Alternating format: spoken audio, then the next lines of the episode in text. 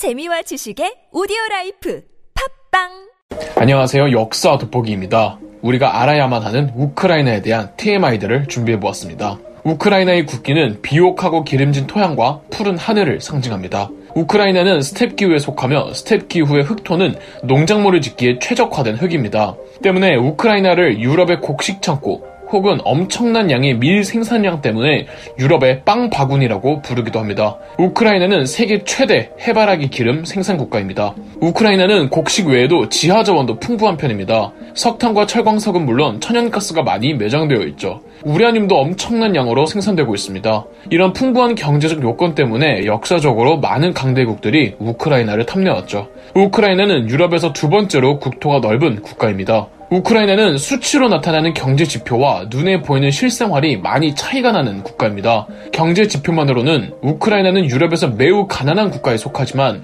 실제 가보면 전혀 그렇게 보이지 않으며 교육률도 상당히 높은 편입니다. 그만큼 빈부격차와 지역격차가 크다는 뜻이며 지하 경제가 많이 발달해 있다는 뜻이겠죠? 작곡가 차이콥스키, 대소설가 도스토옙스키, 발레리노 니진스키, 레닌과 함께 소련을 세운 트로츠키, 소련 5대 최고 지도자 브레즈네프, 영화 레지던트 이블의 그녀 밀라 요보비치 모두 우크라이나 출신들입니다.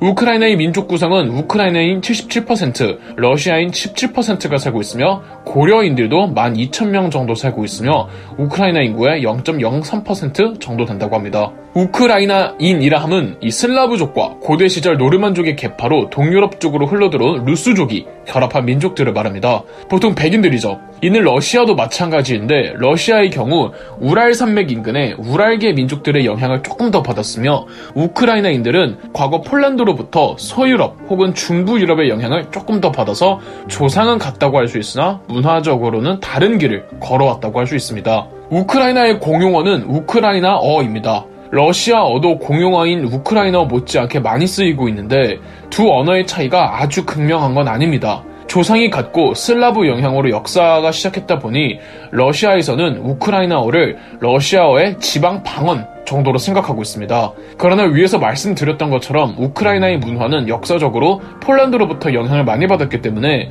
우크라이나어 역시 슬라브어계를 기본으로 폴란드어를 흡수한 언어라 이 러시아어와 완전히 똑같다고 할 수는 없습니다. 사랑해가 러시아어로 Я тебя люблю, 우크라이나어로 Я тебе кохаю입니다. 우크라이나의 국호를 뜯어보면 앞글자 우는 일종의 관사이며 마지막 아는 무슨 무슨 땅이라는 뜻의 라틴어 어미입니다. 따라서 우크라이나는 크라인의 땅이라는 뜻으로 해석되는데 크라인이란 변방의 혹은 경계의라는 뜻이라고 합니다. 즉 변방에 있는 땅 혹은 경계에 있는 땅이라고 할 수 있는데 러시아에서는 변방의 의미를 두고 우크라이나는 러시아의 변방으로 해석하면서 소러시아라고까지 부릅니다. 반면 우크라이나 쪽에서는 경계라는 뜻의 방점을 두고 과거 폴란드에서 우크라이나 땅을 서유럽과 동유럽 가운데 경계 지점에 있다는 뜻에서 그렇게 불렀다고 하는데 국호 우크라이나는 여기서 유래했다고 해석하고 있죠. 언어가 기본적으로 슬라브계권인 곳에서는 키릴 문자를 사용하고 있습니다. 우크라이나와 러시아 모두 마찬가지이며 러시아 제국 시절과 소련 시절 러시아의 영향을 강하게 받았던 중앙아시아의 여러 나라들도 이 키릴 문자를 사용하고 있습니다. 그러나 러시아로부터 어떤 분야 분야든 그 영향력으로부터 벗어나려고 하는 우크라이나에서는 키릴 문자를 버리고 그리스처럼 라틴 문자를 사용하려고 하고 있답니다. 우크라이나는 세계적으로 체스와 리듬 체조의 최강국입니다. 거의 모든 세계 대회에서 톱 수상 실적을 석권하고 있죠.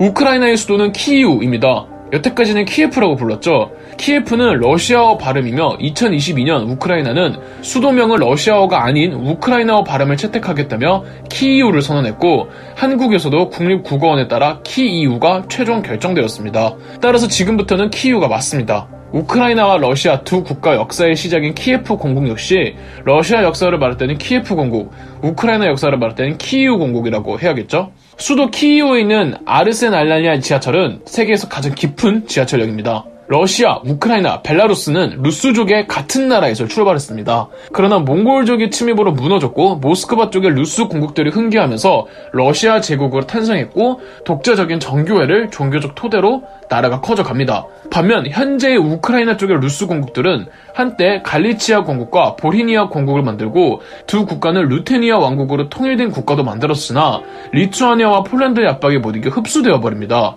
러시아 제국이 리투아니아 폴란드와 싸우는데 이때 우크라이나에 살던 사람들은 같은 루스족이 해방해주러 왔다고 생각해 러시아군과 함께 싸워줍니다. 그러나 현 우크라이나 땅이 전부 러시아로 편입되지는 않았고 서쪽은 리투아니아 폴란드에게 동쪽만 러시아에게 넘어갔죠. 이래서 우크라이나의 동부와 서부는 문화가 서로 다르게 발전되어 갑니다. 현재 우크라이나 동서부 지역 갈등의 시작이었죠. 종교도 달라서 서부는 폴란드의 영향으로 가톨릭 문화가 섞여 있고 동부는 정교회만을 고집하고 있죠. 러시아 제국이 현 우크라이나 땅을 리투아니아 폴란드로부터 뺏어줄 때 우크라이나인들은 어, 같은 루스족들을 해방시켜준다며 러시아군을 환영하고 함께 싸웠다고 말씀드렸죠. 리투아니아 폴란드로부터 독립하려고 했던 우크라이나 땅의 전투 집단들을 코자크라고 합니다. 이 코자크들이 러시아 제국군과 함께 싸워 기쁜 마음으로 러시아 제국에게 편입됐는데 정작 러시아 제국은 같은 민족이라면서 위험한 일만 코자크인들이 시키고 강제 노역에 동원하는가 하면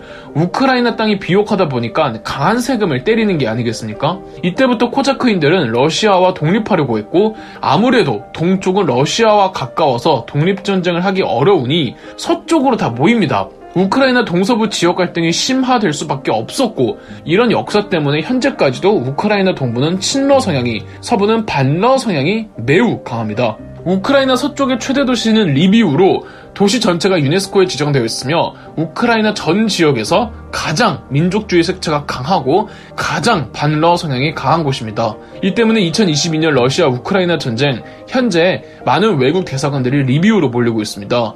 러시아에게 있어서 이 리비우가 자기네들 전쟁의 최종 모빈 셈이라고 할 수 있겠죠? 우크라이나 동쪽의 돈바스 지역은 우크라이나 전 지역에서 가장 친러 성향이 강한 곳입니다. 친러 성향이 강하다 못해 아예 우크라이나로부터 독립하려고 하고 있으며 2014년 우크라이나 반군들이 러시아 정부의 지원하에 분리주의 내전을 일으켰는데 이게 바로 돈바스 전쟁입니다. 우크라이나 대통령들은 반러 성향과 친러 성향의 대통령들이 있었는데 대부분 반러 성향의 대통령들이었습니다. 4대 대통령 야누코비치가 대표적인 친러 성향 대통령이었는데 2003년에는 야누코비치가 부정선거를 자행하자 오렌지 혁명이 일어났고 2013년 11월에는 야누코비치 대통령이 반서구 정책을 펼치자 유로마이단 대시위가 일어났습니다. 이 대규모 반러 시위 유로마이단 때도 이 동쪽 돈바스 지역에서 는 러시아가 옳다고 주장하고 있었고 이로 인해 2014년에 돈바스 전쟁이 일어났던 거죠.